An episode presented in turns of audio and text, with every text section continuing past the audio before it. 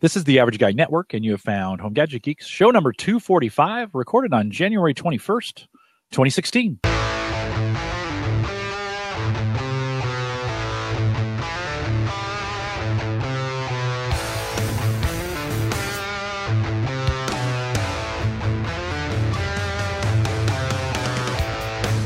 Here at Home Gadget Geeks, we cover all the favorite tech gadgets, news reviews, product updates, and conversation, all for the average tech guy. I'm your host, Jim Collison, broadcasting live from the AverageGuy.tv studios here in Bellevue, Nebraska, and we post a show with world-class show notes. And you probably want to start checking out the show notes. There's some good stuff out there. Each week we post those out at the AverageGuy.tv. You can also join us live now through our new mobile app that we have available. If you haven't tried this out, go to any of our live pages or go to the averageguy.tv slash subscribe. I've got two buttons for you there, or the easiest way to do it, go to homegadgetgeeks.com and you'll see the links for both the Android app and the iPhone app. It's really the easiest way to listen to Home Gadget Geeks on the road. We are broadcasting live right now. You could be, if you were on the road, you could be using one of our apps to stream the audio of this live and to get the show no matter what. All the recorded versions of Home Gadget Geeks go out there as well. So check that out. HomeGadgetGeeks.com geeks.com. And of course, Home Gadget Geeks is a part of the Geeks Network. Find the links to this show and many other great podcasts, including one of my favorite lately is from this guy, Rich Hay, down below there, Windows Observer podcast. If you really want a condensed version, I like, I, Rich, I say it's a no nonsense, just the facts. We're not screwing around kind of podcast. You want to listen to Windows Observer? It's on the Geeks Network. You can find it at the Geeks Network com.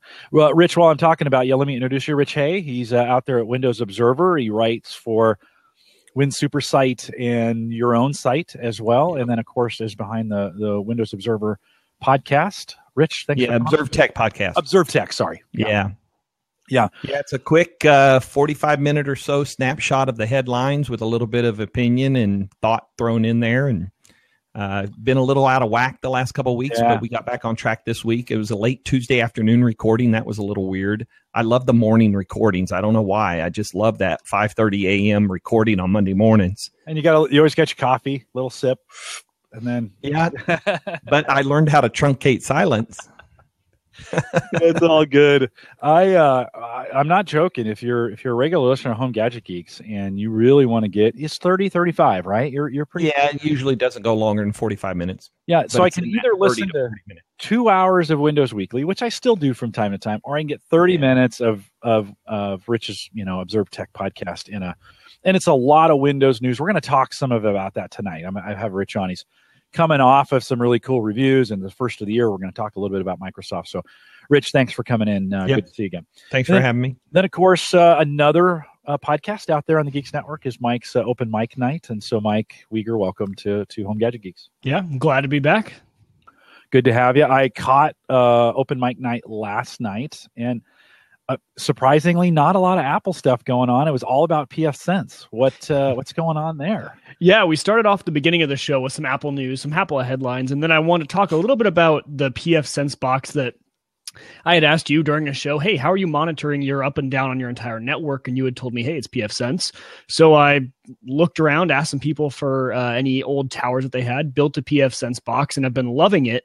And so on this show, I just want to bring up just how I still use my Apple Airport Express and Extreme with the pfSense box, just in a different way. And there's some really cool advanced things you can do in pfSense with still using the guest network on the router. You can still use that and just tag it as a VLAN and do all sorts of stuff like that. So it related kind of, you know, it was a little bit tied into my Apple Focus podcast, but it's been a really fun project and I've learned a lot. I've been forced to learn a lot. And uh, luckily it's just been some guessing and it works kind of stuff but a lot of it was googling and youtube and you can just find just about anything nowadays so yeah, Mike, I'm also good. seeing some interesting posts from you about some uh, x86 architecture type boxes that uh, like and then I saw something about maybe a certain person like making you look at Windows a little more seriously since you've been on the podcast. What the hell's going on over Yeah, there? I know. Everyone over on Open Mic Night, all the listeners are very confused, and they all don't like Jim very much. No, they love Jim. Jim was on last week, but uh, it's very known that he's been the guy that's gotten me into Windows. My m- mother, even like I was talking to like a week ago, and she's like, "Well, I know Jim's been getting you into some Windows stuff." I'm like, first of all, how do you know Jim's name? Like, you don't listen to the show anymore. I must have like brought it up at some point. I must talk about you a lot, which is you know I don't know what that's. As long as it's not in your sleep. Or but yeah, right, exactly. But um, yeah, I talk about learning, trying to. I had two different boxes that were donated to me um, by actually commun- members of this community and which was awesome. So I grabbed two of those and just learning the difference between you know 32 and 64 bit, and I knew the difference generally, but how that affects uh, running certain uh, FreeBSD stuff on there and trying to find the old versions of FreeNAS and uh, trying to choose which computer is best for the router and which one is best for the FreeNAS box. And so just building those two things, it's been a it's been a great learning process. Let me tell you, especially for someone who has come over from the Apple ecosystem and not really had to worry about that too much, you know, ever since the power uh, PC days and stuff like that. So it's it's been a lot of fun and I've really enjoyed building it. And now it's up and running and I'm monitoring my usage as we talk now. So oh, very cool. I feel like part oh, of the oh, I have to tell you for a minute, real quick. I've just gotten why it's called open mic night. right. So that's taken a while. It's oh. definitely not built on comedy. It's built on just me being able to ramble and babble about whatever I want whenever yeah. I want. And I figured no, it was a name shows. I, I love ever, shows like that. Yeah, and if I ever want to get rid of the Apple stuff, I the name just can kind of stay because it just is generic to whatever yeah. I want to talk about. So it'll it's grow like and adapt tech. with me as I go. Like Observe Tech Home Gadget Show. Yeah. Yes. Right. It we grows all with the, the times. So. Although we all kind of rotate around, I think one of the things I've liked about our network is we don't always step on each other. We oh, we overlap in some overlap, cases, yeah. I think. But uh, but we do it well, and we'll continue to have folks from the network on. I try to have Rich on at least twice a year. He's a he's an MVP as well for Microsoft. And so I try to have them on a couple times a year to talk about what we're doing at Microsoft and those kinds yep, of things. Just got my seventh renewal on the first of January. Oh, you know what? I got to turn my congratulations, by the Thanks. way. I've got to turn my stats in. It's that yeah. time. I got that note from Carrie, and it's yeah, like we just uh, lost our lead again. I know.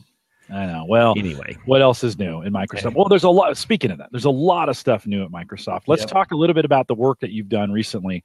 I know you've been part of a, the Lumia phone trial, and there's been some stuff going on with that. Can you talk a little bit about that? What yeah, I got approached um, by Lumia US, the handle at Lumia US on Twitter, and it's a, a guy behind it named Peter and was asked if I wanted to be part of this Lumia trials thing. And what they were doing was they were inviting a handful of people. I think they might have invited 20 total um, to to actually do a home trial of the Lumia 950 with a Continuum dock or the display dock, as Microsoft's calling it now. You don't say no to opportunities like that when somebody pings you on Twitter and says, "Hey, can I send you an email?" and then offers this. And so jumped in on it. Got one of my other fellow MVPs, Sean Keen, um, to participate as my teammate, and they had pairs of us basically, and every other day during the week they would send out challenges and they would be to talk about different features and functionality of the 950s windows 10 mobile the continuum dock. And um, so it was a great test because it, it allowed me to really learn uh, you know windows 10 mobile all of us most of us that are running it on some phone know mobile windows 10 mobile.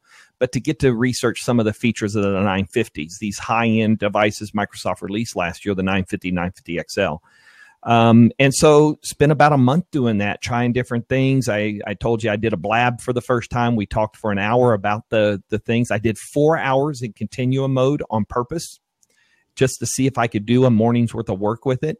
And while it's doable, I probably would pull my hair out by the end of a full day. It, it's because it's just such, there's, it's great to be able to throw those apps that are compatible up on a full screen from the phone and still use the phone and all that kind of stuff and use a keyboard and a mouse. But it's great technology and it's a great demo of that technology. But it, it to me, it's kind of like V1. Obviously, it's kind of like the uh, the Windows Hello on the phone. It's neat. It's cool to try out, but once you've tried it, you turn it off, and I use a pen. You know, uh, Windows Hello on the desktop, a little bit different. That thing's yeah. hooked up to my main desktop, and every time I sit down, it logs me in. That's cool. You, you, think they'll switch? I mean, it's obvious that the the desktop version of Hello is the right way, and the phone is the wrong way. I agree. Phone, you got to be way too close. Yeah, I mean, I'm switch? not kidding you. You've got to have it about this far from your eye for it to pick up your eye. Yeah. So it's neat technology. I, I think it needs it it's got to go a little bit further. You know, it's got to get reiterated. And you know what? Look at Surface. Look at the Surface line of products back to 2013, 2012 when RT came out, and then 2013 with Surface Pro. And they've iterated that hardware very well all along the way. And now we're at Surface Pro 4 and Surface Book. And I think they will do that with this technology as well. I, I personally don't think Microsoft's going to stop building hardware of any kind, obviously, and I, I think they're going to continue to build mobile hardware. But I think as they go through different variations of this and d- different iterations, it'll improve. I mean, just again, look at Pro 4, look at Surface Book and what they've done compared to Surface Pro and Surface, the first one. So, in your opinion, Continuum's not ready for prime time for most people? Contin- no, you know, they just released the Universal Windows Platform remote desktop preview, which technically would allow you to connect to a remote desktop server or a system run in regular Windows and actually run x86 Win32 apps on from through your phone through a remote connection. Mm-hmm. So that gives it a little bit more attractiveness. Okay, um, my cohort Rod Trent on SuperSite, uh, he's our now our con, uh, conference and con, uh, conference and education director. He took his 950 to System Center Universe this week and purely used it as the social media push to a large format monitor that monitored all the System Center Universe hashtag the whole time they were there. So it's got its uses. Like I said, four hours on that bad boy just wore me out. and so as more apps come on board uh, that are compatible with Continuum and can be displayed on the larger monitor, I think that will be better. But there's lag and there's it, you know it just it's a little rough around the edges as you would expect from something that's V1. So, do we expect the 950 and the XL to be kind of the sacrificial lambs of this generation of phones? Yeah, they'll throw them out there and get some feedback, and the next generation should be better. Is that? Is I that would think thinking? so. Again, I, I keep going back to Surface with when it comes to Microsoft and what they did between Surface RT and then what they did Surface Pro, and they learned from each successive cycle and got better and improved things and changed things like the speakers. Remember on Surface, the speakers were pointing backwards in fact, I still have my Surface ears to put on the Surface 2 to push the this even through Surface 2 the speakers were backwards. Mm-hmm. It was finally in Surface 3 that they pushed them forward. ears, remember the ears? Yeah, the little black ears that yeah. go over the edges and corner and, and I used to use a recipe book. All right, when we would watch movies on the Surface 2. So now, you know, so they've each time they've learned, they listen, and they've improved the devices. And I suspect that that will be the same thing with these. Now, whether that's you might have seen Paul Thurrott's rant today about Surface Phone. I don't know if you saw it on Thurrott.com or not, but no. he basically said whether there's a Surface Phone or not, that the reality is that no one piece of hardware is going to save Windows Phone. Right. Windows Phone's always going to be a third or fourth place or whatever it is. I don't think Microsoft abandons it because they've put too much investment in the whole you know the whole scale so all the way from internet of things all the way up to the big 83 inch surface hub but they're not going to to to be spending a lot of effort and money to try to grow that market. It's just not there. Well, well, you say you know, so you say it won't save the phone, the Surface phone won't save the phone market, but when when Surface first came out, tablets were, I mean, the Microsoft end on tablets were was dead, and yet oh, it was yeah, it big has, time. It has completely resurrected it. I mean, I can't. Well, and, and, I agree, but but what's yeah. resurrected it? You know, they took a big hit for that too, a billion dollars. Yeah. True. And they took a big billion dollar hit for Nokia too when, from right. the purchase of Nokia last year. So, yeah, I, I'm with you. There's potential there, but I, I don't know. It's kind of hard to see. It's kind of like back in the Surface days four years ago to see it, but maybe. I mean, it's feasible that it could happen. I, I don't disagree uh, with you, by the way, Rich. I, I totally agree with you. However, so we put uh, that kangaroo device in Mike Wieger's hands. Right, right. And all of a sudden, there may be now and now if we can marry so if the 950 the next version or two of it hmm. can actually be a desktop replacement because that kangaroo is a desktop replacement. It just doesn't have a phone in it. Right. So imagine getting phone capabilities in that in that kangaroo size doing everything it does. All of a sudden the phone it's not about the phone anymore. It's about a compelling device that has a phone in it correct. that it's i can about the experience. Yeah so and, and that, satya nadella has could, talked about the portability of the experience being their focus it's why they're pushing so many apps to iOS and Android. You know, and and they're doing this and and you can see the typical spin ups of the Windows Phone fans when this happens, you know, whether it be the iOS selfie app or you know, what was it today an alarm app that wants you to play a game in order to turn it off or something for Android from Microsoft Garage. So, you know, everybody on Windows Phone platform is going, okay, we want to love this, we want to do this, but we keep seeing you go to all these Microsoft's not going to stop doing that. I think that's Satya Nadella's strength is he understands where Ballmer before him focused purely Microsoft, you know, stovepipes. Right. Didn't much get out of those lanes. Satya Nadella has chosen to embrace the fact that people are everywhere and they're everywhere using their products. And I know Mike can probably talk to the fact that the quality of the products on iOS and Android are unreal. I mean, I even wrote about that when I did my six month stint on an Android LG G4, how much better some of the Microsoft apps were on there than they even were on Windows Phone. The, yeah. the Authenticator app, the Authenticator app on Android, you know, it's a one tap push to authenticate a two factor login anywhere from anywhere to your phone. Well, you may have seen a couple weeks ago uh, a Windows Store listing sneaked out of an internal beta of an authenticator app for Windows Phone, Windows 10 Mobile that has those capabilities. So they're coming back to us, don't you know? So they're getting there, and you got to think. Look at the parade of Windows of Universal Windows platform apps that have come out over the last month.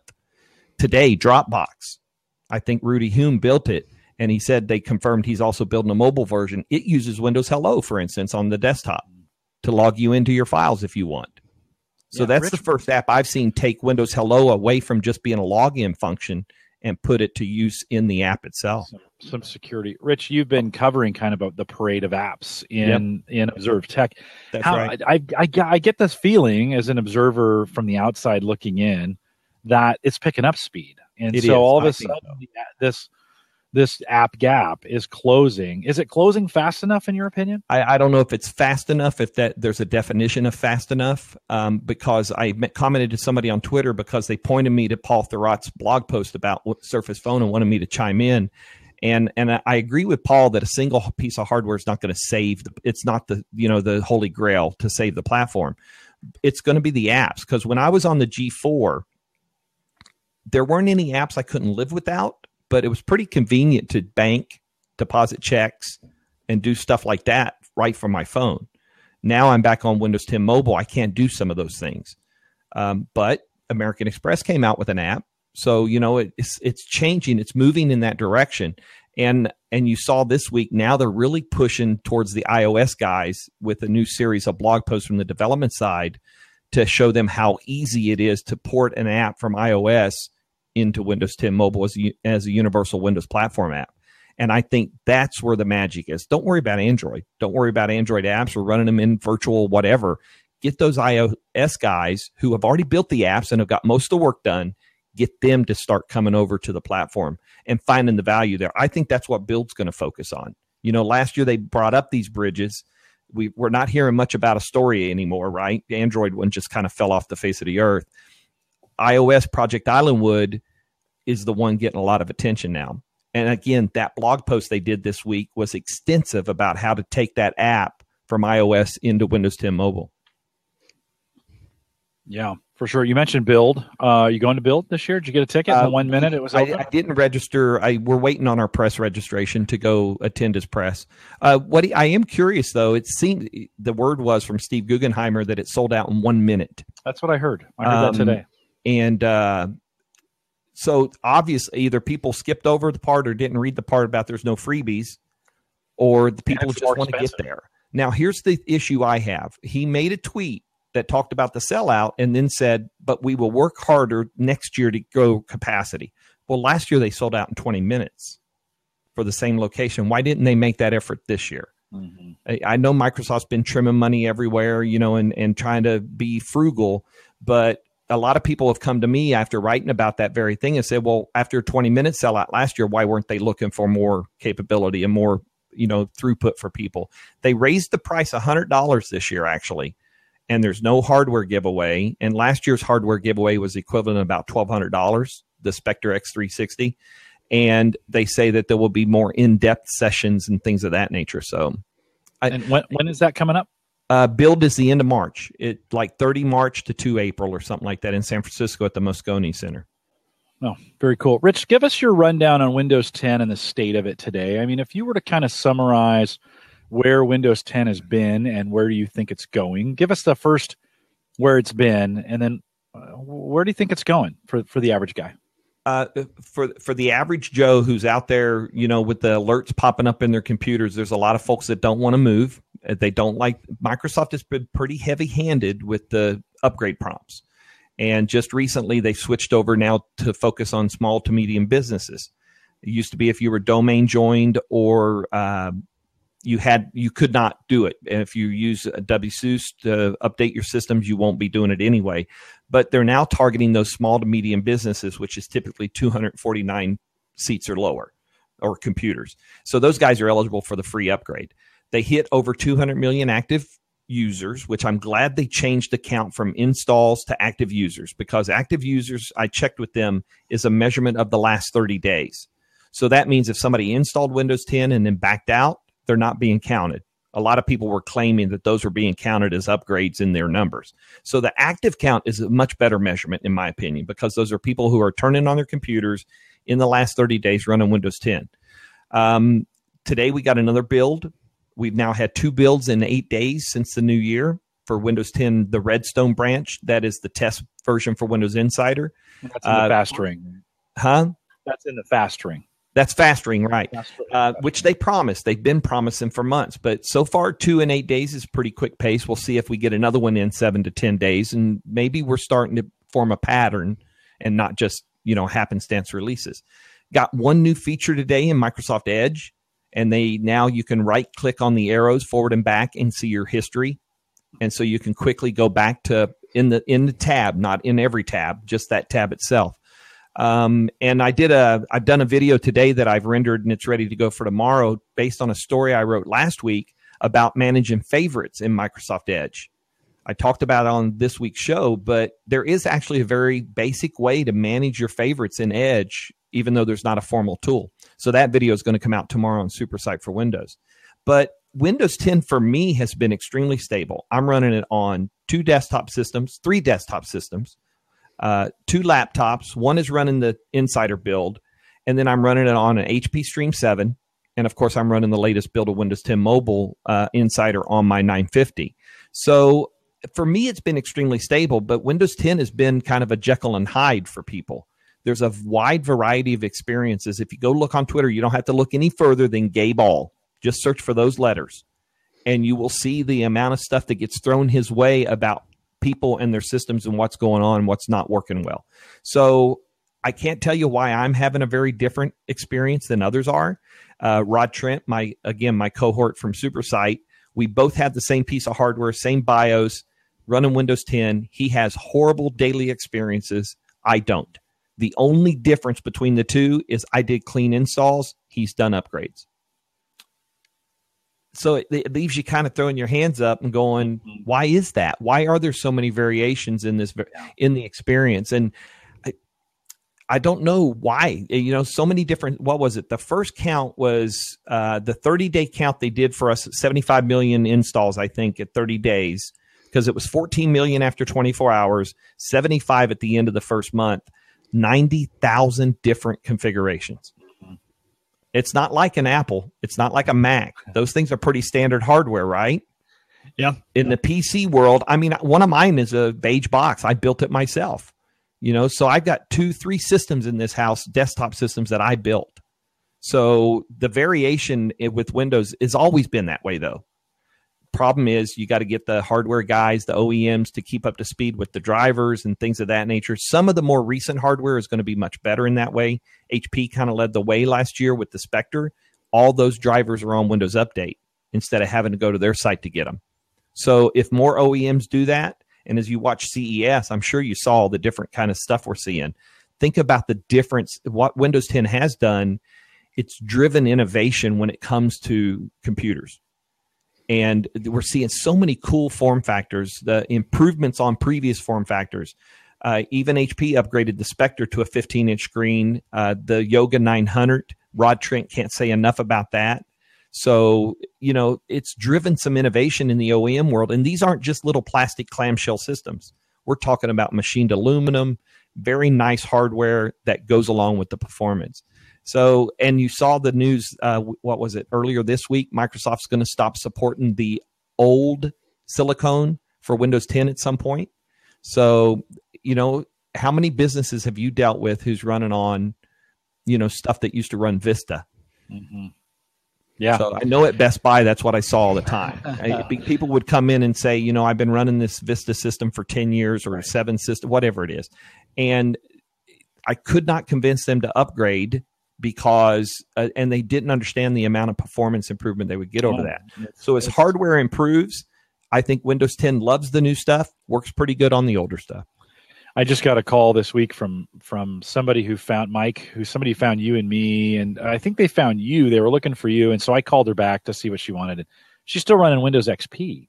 Oh. And so I was, yeah, I was like, so what's keeping you from upgrading? I mean, I can get you a Windows 10 box for 99 bucks. So, yeah. You know, what's keeping you from upgrading? But Mike, speaking of 99 bucks, how is, as we think of the Windows 10 experience, you're coming at it fresh. What has been your experience with Windows 10 over the last three or four weeks? Well, I think that's kind of hard to, yeah, I mean, coming in fresh is the great way to describe it because I didn't really have much experience with Windows before this besides in the work environment, which was extremely limited but coming in as a as a new user, it's been relatively easy to switch over, easy to find things. Uh, the existence of Cortana in the computer has been a great help to a new user. You know, to asking her to open some preferences, and I just say generally what I'm trying to do, and hopefully she gets it, and she usually does. Uh, there haven't been too many bugs with it. Uh, like I said, running it on the Kangaroo so it's been running on a $99 PC and it's been fantastic. We have it set up in our living room right now, right now still as our uh, home search machine. We get on there, we turn on the TV, and we go to Zillow and we look for houses. That's been our that's what the machine is being used for right now, and it works perfectly for that. For something in the living room, um, it has no problem with the big screen. I found it to be pretty pretty flawless so far. I haven't had too many bugs. Uh, I haven't been using too many different apps in the sense of like I don't I stick to mainly the browser, Microsoft Word, email, those sort of things. So my experience is still a little bit limited. I haven't tried to run any of the, you know, the Adobe suite or anything like that. I haven't done too much editing. I've done a little bit audio editing on it, and that's been pretty well. I did that with Audacity and it worked pretty well. So besides anything else, um, it's been pretty nice, I have to say. And and that's this is the Apple guy talking. This is the Apple fanboy saying that Windows 10 works pretty well. So what's the specs on that thing? You know, I have it's to. An, I always have to look them up. I can never remember. Do you know an Atom processor? It's two gig of RAM and it's a 32 gig hard drive, basically. So, right along the lines of Surface Two. Yeah, well, Surface yeah, Two had four gigs. So, but the two's a, the two's a little light. We asked the guys. We interviewed the guys from Kangaroo and said, mm-hmm. "Why two? You know?" And they're like, "Well, that's that's where we started." And they're they're thinking of upgrading some models or mm-hmm. providing mm-hmm. some models that have four in it, but but um, you quickly realize using something like the HP Stream 7 or some of these, you know, tablets that are a couple years old that came out with 8.1 um, that it doesn't take much more than two gig for the kind of functionality you typically get out of a machine like that or a device like that, right? So, right. loading up a machine with that with a bunch of RAM I mean, yeah, four would probably be good. Anything more than four would kind of be a waste when you're uh, yeah, limited yeah. on other. You have bottlenecks other places besides. Exactly, your- exactly. Four probably four would be the kind of max, right? Know? I mean, I got 16 gig on my main desktop, but that's because that's what I have too. I run 16 in my iMac, so yeah. Oh, so Brian says uh, it's a limit uh, for the free OS for Microsoft, the two gig. So if you go above two ah, okay, good point. Does Good point. Yeah, but I, I also thought that was tied to the screen size too, that they weren't licensed under eight inches or something. But yeah, it may well, be a combination I, of the two. Yeah, or a price point somewhere in there and getting manufactured. Mike, one of the things I want you to try this week and report back next week is uh, Pluto, P L U T O dot TV on the on the Kangaroo. It's it's kind of like they got all they've got about sixty channels out there, all kinds of different things you can watch. I'm interested to see you know, it doesn't have media center on it and blah, blah, blah, blah. But Pluto.tv is one of these sites I found that looks very, very close to what you would get in your cable, you through your cable box or through your your uh, you know your satellite dish.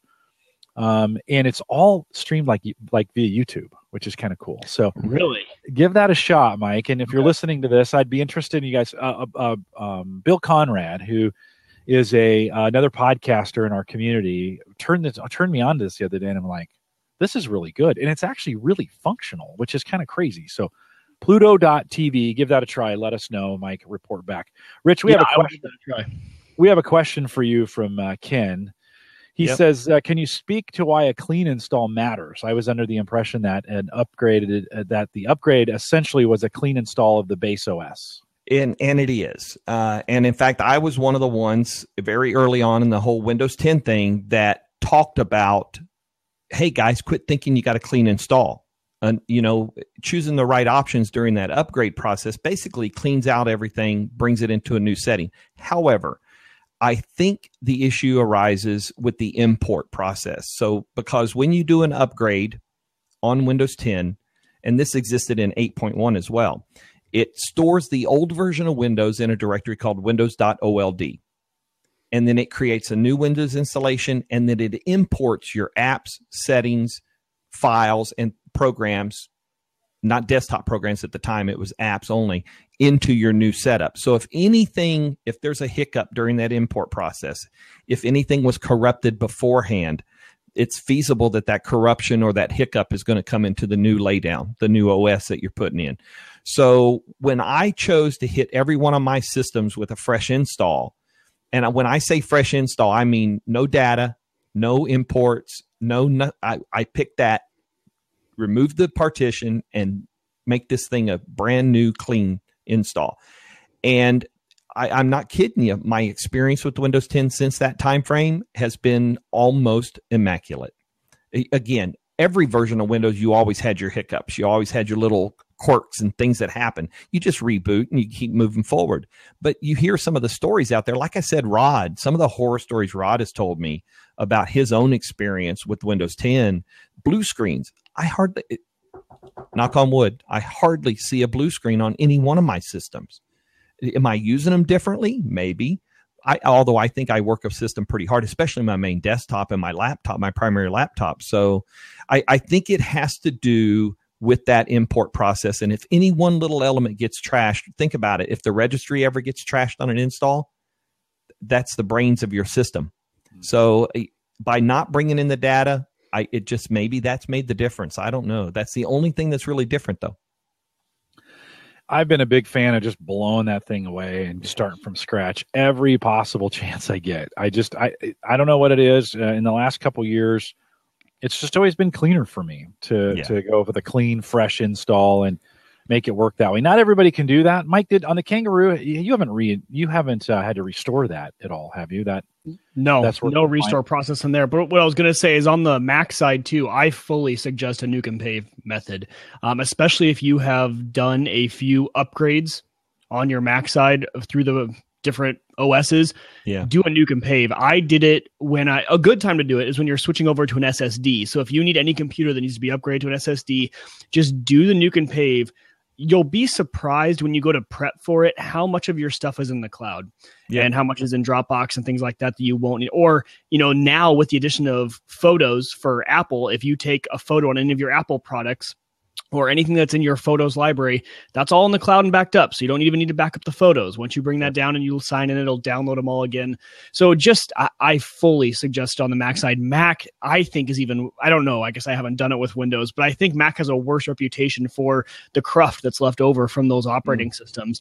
And, uh, and one way you can do it on a Mac, if you don't want to do a, a clean install, just boot into safe mode every once in a while on the Mac. And that resets a lot of the caches and okay. does a lot of stuff that uh, might help you out if you don't do nuke and paves. So mm. I boot into safe mode about once or twice every six months just to kind of reset some things and it just cleans up the Mac a lot with that old stuff. So gotcha. What you have to do stuff with a Mac? I thought that just I, I thought, thought they, I thought they were perfect. shocking. I know.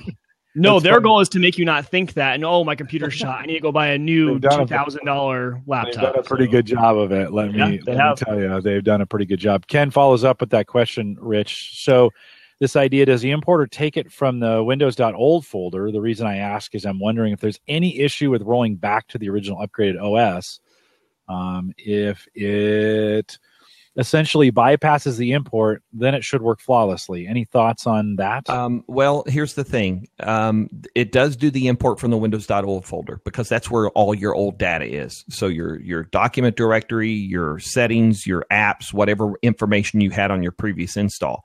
Uh, now, one thing Microsoft has really done well since 8.1, and it's gotten even better with Windows 10, is the rollback process. Whether it be an abort, something went wrong and the installation failed, almost I I don't remember once that I've never gotten back to the original system without any issues. Um, so the rollback process, because all the rollback process is doing is basically restoring that Windows.old folder to its former spot.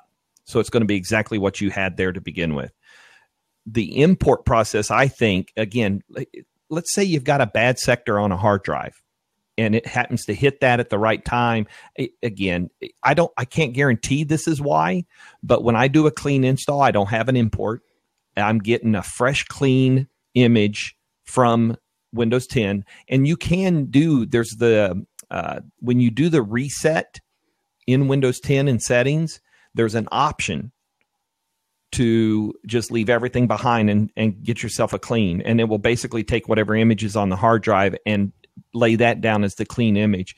Windows old will be gone. There won't be a Windows old. Um, and so I think the risky part of this whole upgrade process is that import because there's just so many things that could go wrong. I think it's a good time to get your, like Mike said, get your data to the cloud, yep. get it backed up, get get it identified and in the right place. Start over. I just yep. I can't I, I, can't emphasize that enough. And I've now done that for four or five months. And again, it, knock on wood, I'll keep knocking on wood because, but it's run very well. Windows 10 has run well across multiple systems. And Rich, your advice on Windows 10 on an upgrade. So we still have a lot of Windows 7 users who've been waiting, and I've been telling people to wait. Actually, most people are like, "Hey, when do we upgrade?" I'm like, "Don't be in a hurry. There's not a lot of features in Windows 10 that most people are going to take advantage of right away yeah. on old hardware, right? Right. It's just one of those kinds of things. Like, just wait. If you want to get the upgrade, give them some time to get the driver set in. But from an upgrade perspective, do we still have the recommendation that you upgrade to Windows 10? You do the upgrade first. You capture that that that number, right? That yeah, they call the, it a digital entitlement you, you, get that locked in and then you can blow it away at that point do a fresh install bring it back in and then it will automatically authenticate and you'll get the the the windows genuine authentication yeah right. it, it still does that. However with the release last november or the november update you can now use your windows 7 and windows 8 serial product keys to activate a windows 10 install on hardware and then it will gain the digital entitlement as well. So there's that wasn't present there when it released on 29 july and a lot of people were going well why not well, it took them till November, but they did add that option. So you could do it either way Windows 7 or Windows 8.1. By doing the upgrade, you it logs and creates a digital entitlement in the cloud that Microsoft stores associated with your account so that it can use it in the future for that piece of hardware. So it's you that will allow you to to be valid, it'll be activated, it'll be genuine. Um, but now with the option to use these Windows 7 and Windows 8.18 keys, it's kind of a nice option that if you chose that you didn't want to go through the upgrade first, because that was the magic. After 29 July until the November update came out, if you didn't upgrade from your previous OS, you didn't get activated. And so many people were so used to Windows in past, right? I'm just going to nuke it and I'm going to install the new ISO, and now I don't have a serial key and it won't activate. And now I'm on a 30 tr- day trial basically. Mm-hmm. So Microsoft heard that feedback, I think, and then in the November update introduced that option. So either way, now will get you that digital entitlement and your activation. Yeah, and that's that's important. Go ahead, Mike. Yeah, very so important. Here's my, here's my question for you guys. Being new to the Windows space, so I got these two old boxes. One of them's actually not too old. has had Windows 7 on it, and it has the key there and since I'm not using Windows on it, since I just ran free, FreeBSD and put pfSense on it, can I take that key and plug it into, let's say, run a virtual box on my Mac and plug it in as a key to get Windows 7? If that's an OEM box like a Dell or an HP or something like that, yeah. it's tied to the hardware and it's probably coded in the BIOS with Windows 7. Okay, that's what I was wondering. Good to know. Yeah. Yeah, in, in, the way Microsoft, especially Windows licensing work, is it's always tied to the hardware. Yeah, in a lot of oh, cases. yeah, you can buy. Now, I mean, if you, you walk out and buy a commercial, if I go out and buy Windows 10 on July 30th this year, and I have a disk or a digital download, that's a commercial purchase. I can install that on any box I want as long as I'm not running it on another device. It's only allowed to run on one. But when it's an OEM piece of hardware, so like an HP, Dell, or whatever, that key is stuck to that piece of hardware. So if I went out and bought uh, Windows 10 to use in a virtual machine on my Mac, is that then tied to that to this hardware that I'm running on a Mac? Would it be tied to that virtual machine on the Mac? So if I want, if in the future about, I wanted to move it over, yeah. When you get into virtual machines and licenses, it's a little weird. It gets a little different sometimes. Okay. And, and I'm not going to sit here and say I know 100% for sure that that's legal licensing wise because you can technically have an activated version of Windows and it's still not legal, still not genuine. Oh, really? There's ways okay. to get around things. Yeah. So I, I can't sit here and say 100% for sure, but as I think the Mac OS is a is a valid host system, you know, for a VM of Windows 10. Okay. And so it may be very because right now people are running Insider on Macs, right? Either Right. in Parallels or in a VM. So yeah, parallels. Yeah. but VM's at VM adds a little bit of weirdness to licensing, so you have to be careful. And and I just can't give hundred percent for sure. Will it work? Probably. Whether. Just like. I can technically get the Mac OS right, right. and and I can do a Hackintosh, but that's not legal. See, this should be my area of expertise. I'm, I'm the aspiring lawyer, but don't uh, don't. I got you, but you- stuff. If you don't, there's a guy on Twitter that if you ever wanted to keep up with licensing kind of cool discussions, his uh his handle is Get Wired, G E T W I R D. His name is Wes Miller. He teaches this stuff. He travels. He was just in Orlando this past week doing licensing stuff. So he's a guy who's constantly talking about licensing amongst many other subjects. So he's a great follow, and um, he is very responsive to questions about licensing. Great. Ken, I'm Ken, following uh, him now. Ken uh, Rich uh, Ken also asks, so would you recommend people lock in their Windows 10 upgrade now, knowing that the rollback feature is rock solid? I would. I, I, and like you said, you know, you're telling people on Windows 7 there's no rush, whether it be hardware or whether it be uh, functionality, because although Windows 10 under the hood has tremendous improvements compared to Windows 7 from a security standpoint, some of those are tied to hardware. So you got to have the, either the Windows Hello camera, a $12 fingerprint reader works with Windows Hello, you know? So I would definitely lock in my free upgrade before 29 July of this year. That way it's done and it's it's entitled to that system and you're squared away. Now that means you know there was a lot of talk about the way that Microsoft worded the upgrade, right? They said for the life of that hardware, that system. Because most of the time, if you replace a hard drive, it's not going to trigger reactivation. If you replace a graphics card, it's not going to trigger reactivation. Change a motherboard or CPU might trigger activation. That therefore is no longer the same hardware therefore you're now on the hook for and that freaked people out too. People because again think back to windows 7 or what was the last upgrade they passed out just like willy-nilly? I know they never gave one away free. Um it was some maybe it was something to do seven there, remember there was just so many copies of windows 7 given Yeah. away. Yep. and people thought that's what they did with windows 10 and it's a whole new world when it comes to digital delivery right?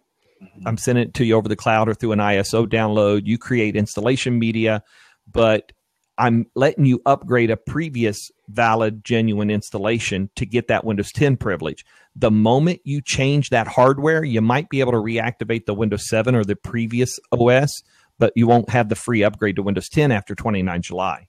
So you'd have to go out and buy it. I'd say if you've got hardware now that's eligible for the upgrade, upgrade it this year before 29 July to have the freebie and then go from there.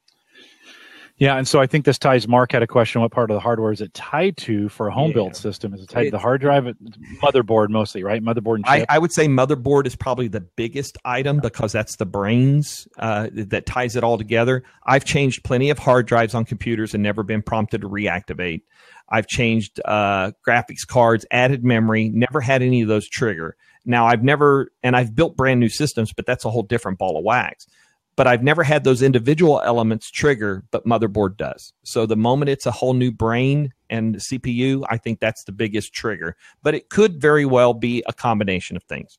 But And- Microsoft doesn't come out publicly and tell us what those things Yeah. are. No, they're not gonna.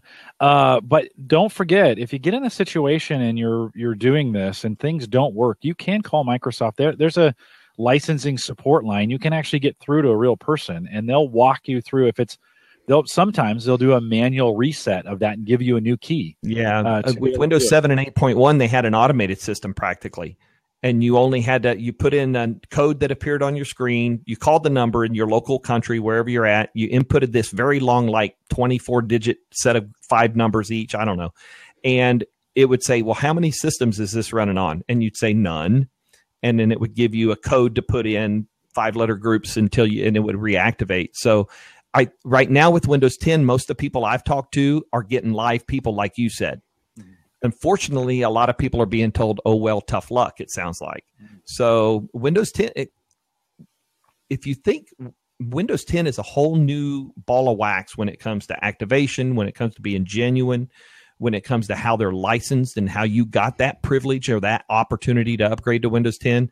So it's introducing a lot of differences when it comes to this for Microsoft. So I think they're even playing catch up with the the whole support side of it and how the you know initially with Windows 7 if I remember Windows 7 was the first one to have activation, right? Mm-hmm. And it was not with the original release. I think it came with the first service pack. It came later, yeah. Yeah, it was still a very manual process talking to a person in those days and eventually about 4 or 5 years later became an automated system. I mean, I even discovered at one point that if it was longer than 6 months since I because I was uh, Mike, I was installing Windows 7 every 6 months clean. That was my kind of nature. And you'd have to call and do the activation. But after six months, it wouldn't even prompt for it. So it's kind of like it looked like things w- washed out of the system within six months and it didn't know you were there. It was kind of weird, but you never know. I, you know, never it's been a business. Science. It's not yeah. the, it's no science exactly. No. So I would definitely not. get the freebie, make sure you're entitled to it and you've got that squared away and then go forward from there. Yeah, and on the Mac side, when you're doing a nuke and pave, just be really careful if you have super old hardware. So I, I'm running into this issue right now. I'm fixing my sister in law's computer. It's so old that she doesn't have the Mac store, or sorry, the Mac, the App Store, so she cannot upgrade through that. And try if you don't have a CD, she got this computer secondhand. If you don't have an installation CD, they don't even carry it in the Apple stores. You cannot go to an Apple store and say, "Hey, I need the latest version before the App Store came out." And if you don't have that, you are completely out of luck. You have no way to install. And if her hardware can't run the newest stuff, I can't even download it on my computer and, right. and port it over there. So the so only way on the Mac hardware to, though. How old is that hardware you're talking about? 2000 five, maybe. That's eleven years 10, old. Time to upgrade. Yeah, You'd be amazed old. at what you get for performance. Yeah, well, we're we're gonna throw in a we're gonna throw in a well, maybe it's two thousand six or seven. I okay. can't remember what, but she she missed the boat, is what I mean. So she didn't upgrade fast enough. She so her hardware technically could run it, I believe. Okay, uh, but it's just a weird wonky issue. So we're just gonna do a clone over to an SSD and hope for the best that there's not right. a, a, lot of cruft back there. But in that case, too, she's not upgrading through the operating system. So technically, there shouldn't be any cruft. She just is extremely limited on what she can run on it. So, right. Wow. wow. Uh, again, that should just work, Mike. I don't. I don't know why it's an Apple. It should just yeah. right. It should just work. I don't understand. Oh, that's what we've been told. That's uh, right. that's all I know on the Windows side. Your stuff doesn't work. Our stuff works. Yeah, we just That's there's this it's it's called this little button. You just power it on and it just boop it does it and it, it writes my law school papers for me. Mac stuff is fantastic now. It's Steve Jobs comes back from the dead. He actually does the reinstall for you. Those kinds of things. So it's magical. Well, hey, let's. Um, hey, speaking I, of Apple and Mac stuff, I got to chime in here real quick. February second, I'm going to hear Woz talk at oh, cool. University of North Florida. He's a great guy. doing a speaking session, one of their, one of their touring speaking sessions. Yeah. So I'm really looking forward to that. I'm really looking forward to hearing him talk and see what he has to say. It, will be good. I saw him. He came to Omaha a couple years ago, and I got a chance to see him and meet him, and it was really cool. And so he got up there to start speaking and said, "Well, I was born right," and an hour and 15 minutes later, he was in high school. Wow. And like, yeah, and then he, he goes, verbose. yeah. So we're all sitting there, uh, kind of looking at our watches, and I think at one point he realized he had gone a long time, and he goes, "Oh, how how much longer do I have here?" And he was only scheduled to speak like an hour ago, minutes, right? Right. And the, the the host goes, "Oh, go another 45." so he went another hour and 15 and, and wow. got through. But he's, you know, he, the interesting parts of his story are about the squawk box and the Captain Crunch whistle and the, you know, those early days of phone phreaking, yeah. which was the original hacking, right? I mean, that was what they did. Yeah, hacking. Yeah, that's the original, kind of the original hacking and so it's super interesting. I, all cool. two and a half. I'm looking forward to hours. it. Yeah, it's going to be great. Woz is a good guy. He's just a little crazy. Just be careful. Let's uh, speaking of crazy, you got a band. Uh, I got a band. We got them the same yeah. weekend, and we're both on version two. I haven't seen a lot of movement, to be honest with you. We've had one update, I think, or maybe one and a minor yeah. update in there somewhere.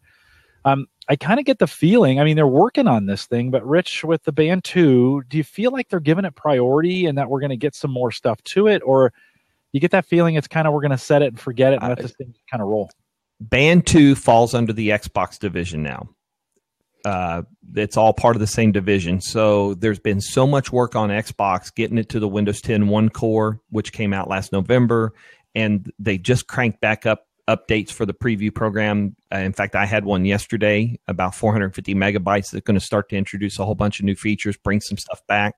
Preview on the Xbox? Yeah, Xbox One preview program. I need to get into that. I had no idea that existed. Yeah, now I don't know about signups for that because they had closed it off for a while last fall oh. as they were getting ready to transition the preview program to the one core, the Windows 10 core. And right. it may be open back up again. If you if you stick me on live, I'm at WinOBS on Xbox Live. I'll try to invite you. I've still had that ability within their app to invite people, so I'll give it That'd a shot. Fantastic. If anybody out there wants to join uh, just add me on uh, Xbox Live at WinOBS, same as my Twitter handle, and I'll pick it up and I'll throw you in there and see what happens. Um, but I know of a couple people who haven't even gotten invites, so maybe they're going to crank it back up. But so I think Band, um, since they're now under that umbrella with Xbox One and that team, which is all part of Windows and Devices Group now, right? That's one great big organization um, under Terry Myerson. I'm not sure. We've had one firmware update for Band since it came out in late November, or no, late October, because right. Summit was the first week in November, and we had our Band twos at Summit, and we've gotten that one update. There's not been a whole lot of uh, functionality update. Well, we did get yeah that one update yeah, brought no, some, some little features. Yeah, you right? get some time. You can control your music from the watch. Yeah, they can finally, can finally prompt you to stand up and walk around if you've been idle for X amount of time. So. Yeah that was um, a nice upgrade. I mean, I it was a nice update, and music I thought control. Oh, cool. They added right. music control. Music they control. added the get up and walk thing, and a couple other little features. But no, you're right. With Band One, they were they were moving through updates pretty quick with Band One, at least once a month.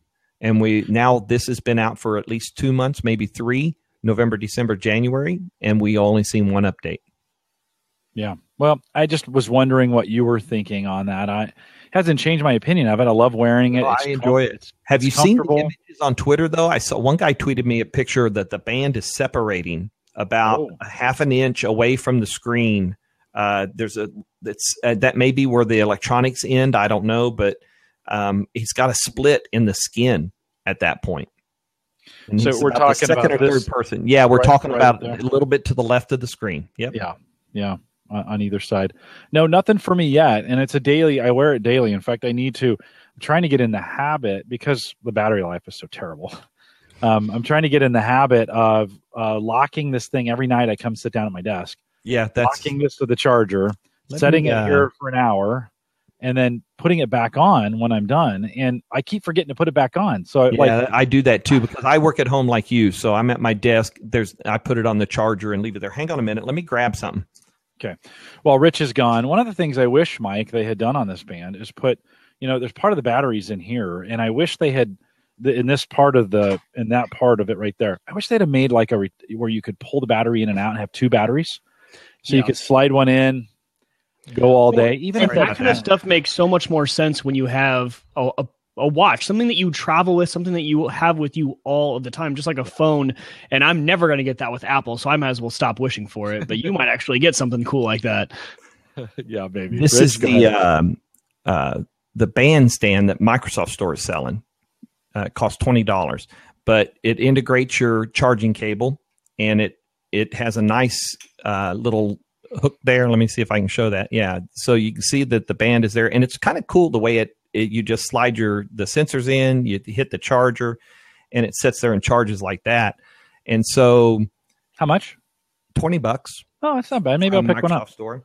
And uh, yeah, well, it sit on the it just sit on the thing overnight. Well, I, that's I, what it does for me. I don't use it for sleep monitoring anymore because I just I find that it bugs me to all get out when I sleep. Um, but I got to tell you, they improved the detection of sleep, so it now used to never pick up sleep if you didn't tell it to but now if you fall asleep and you didn't turn it on to sleep it will find you it will figure out that you slept. So th- it's definitely big improvements over the old one over uh, band one. And it's a great workout device. I've been putting it through its paces on stairs and on the bike and on running and and i've just really liked it from a performance yep. fitness tracker steps. We were in San Diego. My son was graduating from Marine Boot Camp last week. Well, the reason we didn't have a show last week, and and uh, as we're walking around the base, I realized, man, I put fifteen thousand steps on that. You forget, you know, you park, and then it's a military base. So I really don't drive around a lot. We kind of walked everywhere, and 15,000 steps in a day. And, you, you, know, that thing buzzed at 10 and you're like, oh man, I, that's, you know, by one o'clock, I was at 10,000 already. So yep. that piece works really, really well on the band. Um, the stopwatch, the stopwatch functionality, the lapping functionality, not as great as my Garmin. The Garmin did that stuff excellent and very, very well and tracked it very well. So I think they've got some improvements they need to make in some of those areas. But yeah. I, I was just hoping we would see monthly, kind of some monthly. Here yeah, we are not seeing that with that, so it kind of like puts it on a back burner. Rod has Rod does a lot with band. He tracks its accuracy on a treadmill and running, and compares it to other yeah. devices and stuff like that. So he he is our guru and our fitness nut when it comes to that stuff. And uh, in fact, next week in Fort Lauderdale is the big wearables tech expo. Um, it's a four day event down there, so the, it'll be interesting to see. Uh, I know we had CES a couple weeks ago, but there may be some very specific stuff coming out of the wearables tech expo that because uh, was it today I saw a story that said we got to go beyond the steps when it comes to all these wearables and how do we get there? So some of them have that capability, but yeah. you know where does it go from there? Yeah. I really hope that Apple takes a page out of Microsoft's book and, and learns a lot from their first wearable. So you Jim, you talked about it, all the things that were upgraded from band 1 to band 2 and the reasons you waited. Now, eh, all the rumors are starting to come out for the Apple Watch 2. It's going to be released in in March or April and I, as I look at it, you know, so I just got the first one, and they're hardware wise. The only thing I want is a bigger battery, and maybe I would like a change of form factor because when you look at this thing as it sits on the top, I, there's no curve to that. You see yeah. these little corners right here, and the one band right there. Yeah, one band. Yeah. no kidding. That causes movement. Things can get things get stuck in here. I catch my zipper in between here all the time, just because, and you can't get rid of it. There's no real way to um, get rid of it. So there's some form factor things I want to change. But as far as that goes, for like, I don't want a camera. I don't want cellular radios because of the battery life drain on both of those. I wouldn't use them. So battery life and a change in form factor, everything else they can pretty much do with software upgrades. Now, barring any, you know, adding more power behind the watch as in pro- yeah. right and stuff like that. But even the sensors are pretty good on this thing. As we you talked about going beyond steps, I don't even I've I've never counted steps. Uh, it kind of gives you these circles. Oh. Right, the circles. Yeah. So the circles are how it's not going to wake up. The circles are how it monitors stuff. So you've got exercise, you've got how many hours you stood during the day and stuff like that. So kind of a nice way to measure things. And it's kind of cool because it knows with the heartbeat sensor, okay, this is when he's exercising compared to just, you know, walking around. So, and I know the band does a lot of that stuff too, yeah. but I'm kind of starting to get into those analytics and really like it. But I just hope that form factor wise, I really, and Apple will. Apple's all about clean, sleek looks and stuff like that. But what I'm worried about is that they're just going to add some stuff like some some gimmicky things and not change the form factor too much. And i think that's really the the one big improvement that the apple watch needed. This thing looks like a nerd watch. Like you can tell right? It's square it's bulky it's i mean it's big. You can tell it is uh, a it's not a normal watch. Whereas a lot of those gear watches and stuff like that they look fantastic because they look traditional. They're that circle. They yeah. you couldn't even tell if you wanted to which I, I there's good pros and cons to both, but I kind of like the more traditional circular face but overall, I mean, just being able to, my wife and I were driving around, and again, the whole house search thing. This is affecting every aspect of our life. We were trying to do some quick math, right? Okay, what's what's a percentage of a huge number for like down payments and stuff? So as I'm driving, I just activate uh, Siri. I won't say it, but I activated Siri with my voice and asked her to do a quick math equation, and it popped up right on my watch, and I was just able to, you know, as we're driving, just do some simple math stuff without having to get out a calculator. So simple things like that. That's why I don't think the Apple Watch needs too much improvement as far as you know microphone speakers it already has that. But man the band too has it nailed on form factor. Yeah. And, and you hit it on the head. It's about the data behind it. It's that's where you go beyond the steps. Most of us right. use these trackers for basic info like the number of steps we took today. But when you dive into the microsoft health app or the health dashboard online the amount of information that they have about your activity and what you're doing if you're doing all these different things is unreal and could really be put to good use but you've got to dive into it and you've got to start exploring and you got to just can't say hey i did uh, 1562 steps today right it, yeah. it, actually needs to tell me, "Hey, fat bastard, get up and start walking." Right, and That's they need to it, warn people about backing up your data from these trackers. So, uh, kind of a horror story from an Apple user. She was so these things sync obviously to your phone, right? And it stores it yep. in the health kit in your iPhone. Well, if you back up your iPhone, now not many people do this. Most people do iCloud backups, which there's no problem with that. An iCloud backup is encrypted, but when you do a traditional backup to your computer, if you plug in with the lightning cable backup to iTunes, by default that is not encrypted you have to check one more box for encryption mm-hmm. uh, so and healthkit has to be encrypted if you back up with a non-encrypted backup that stuff does not come over so she had had a watch she had, had all this data in there she was really into healthkit she lost her phone it went in the sink or something she went to go back up from her computer and none of that came not across. there wow but that's something that's not very publicized. You know, people just right. it's not something that's talked about. So keeping that data once you have it is also an important thing and something that I was like, oh, I hope I'm doing it the right way. And I was doing iCloud, so it's not an issue, but something to think about. Rich, I also had my band spontaneously just reset.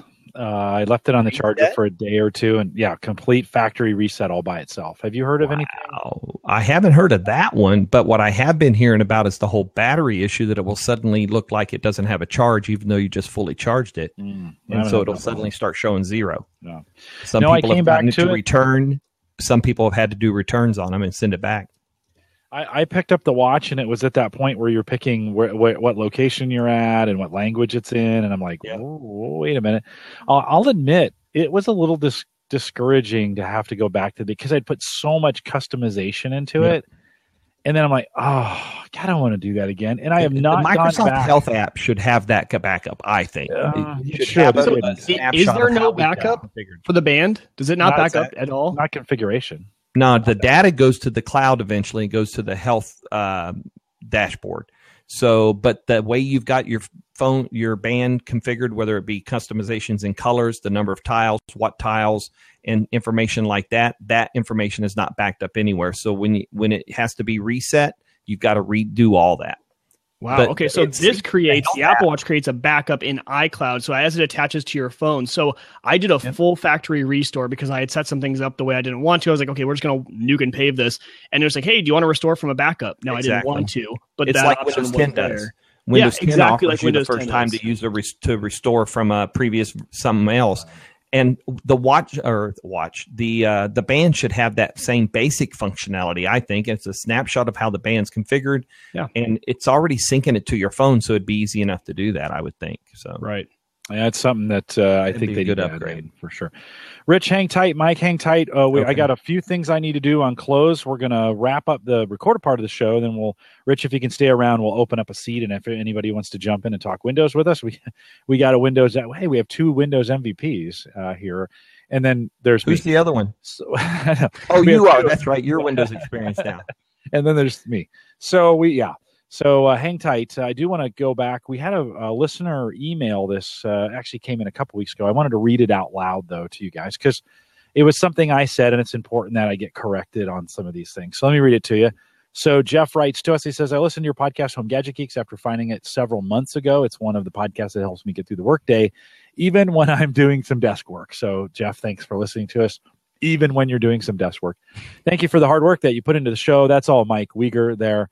And uh, I have to say, I'm very excited about the ring interview, which we're still trying to get settled. I had that for last Monday, and I oh, lost. And they did a Windows app too. Yeah, they do. The Windows 10 app. Mm-hmm. So uh, he says, beyond praise, I'm emailing you because one of the recent shows you mentioned virtual reality only seeming to be a gaming option. Mike, do you remember when we talked about? I was guilty of that. I said that those exact words. I think it was me, not even you. Uh, I think I said it too. I said augmented reality is the more useful version, and uh, right. uh, and virtual is really only for gaming. That's exactly what I said in the show. I actually, he says, Jeff says, I actually just read an article about a doctor that used Google Cardboard, an iPhone, and a special app to best prepare for a rare surgery on a four month old in Miami. The doctor described using virtual reality and the challenges and bad luck that had led even to using uh, using this new tool. I included the quote uh, and the link for the full story.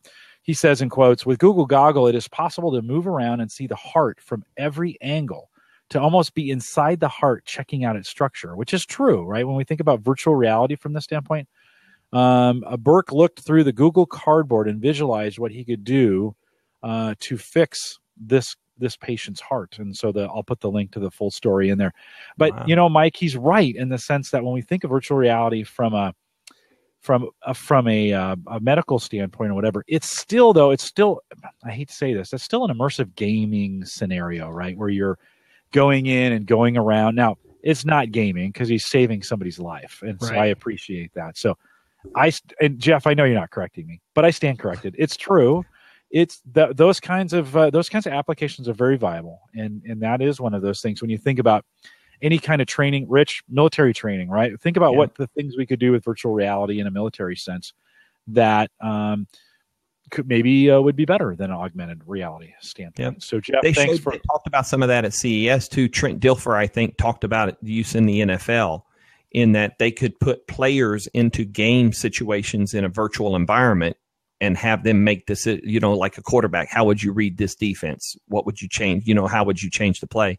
So I mean, I remember when telemedicine first came out in the Navy, where they could talk over the phone and send images over the phone that were like one every five or 10 seconds to help a doctor in the field, you know. So, it, it, you remember the old uh, emergency TV show, mm-hmm, Jim? Mm-hmm. Oh, yeah. And they would call in on the radio and talk to those guys over the radio, right? yeah. About what was going on. Yeah. Um, so, it, each generation has its uniqueness when it comes to this kind of technology and how it can be used. And there's no doubt. I mean, look at HoloLens. Some of the and the early demo videos, they showed that, you know, a, a teacher teaching medical students biology and anatomy, and they had this virtual mm-hmm. uh, image in front of them that showed the different layers of the skin, the bone, you know. So there's tremendous amount. And we're oh no, it was at Build last year that I got to do HoloLens, and I did the the CAD and the the drafting, and I did the look at the wall kind of thing. But augmented reality, uh, they just got HoloLens up on space station, right? In the the uh, I forget who it was. It wasn't uh, Dragon, but it wasn't SpaceX, but um, they now have HoloLens up there with the ability for them to connect with the ground. And look at what just happened with this spacewalk, right? They had a water leak in the helmet again of one of the spacewalkers last Friday. So they pulled them in early. They're doing research, they're checking everything, and they're able to share this data back and forth and all, by all rights. If they figure out a fix on the ground, Scott Kelly up there on the International Space Station 300 days today could put on a set of HoloLens with an engineer on the ground and they could walk him through exactly what to do and fix that suit mm-hmm. from afar, from 250 yeah. miles. It's 250 miles is not a long way, except if it's up and directly ahead of you. so th- that's where the augmented reality, I think, can come in. Now, Microsoft showed it off as a gaming platform too, right? Back in October in New York.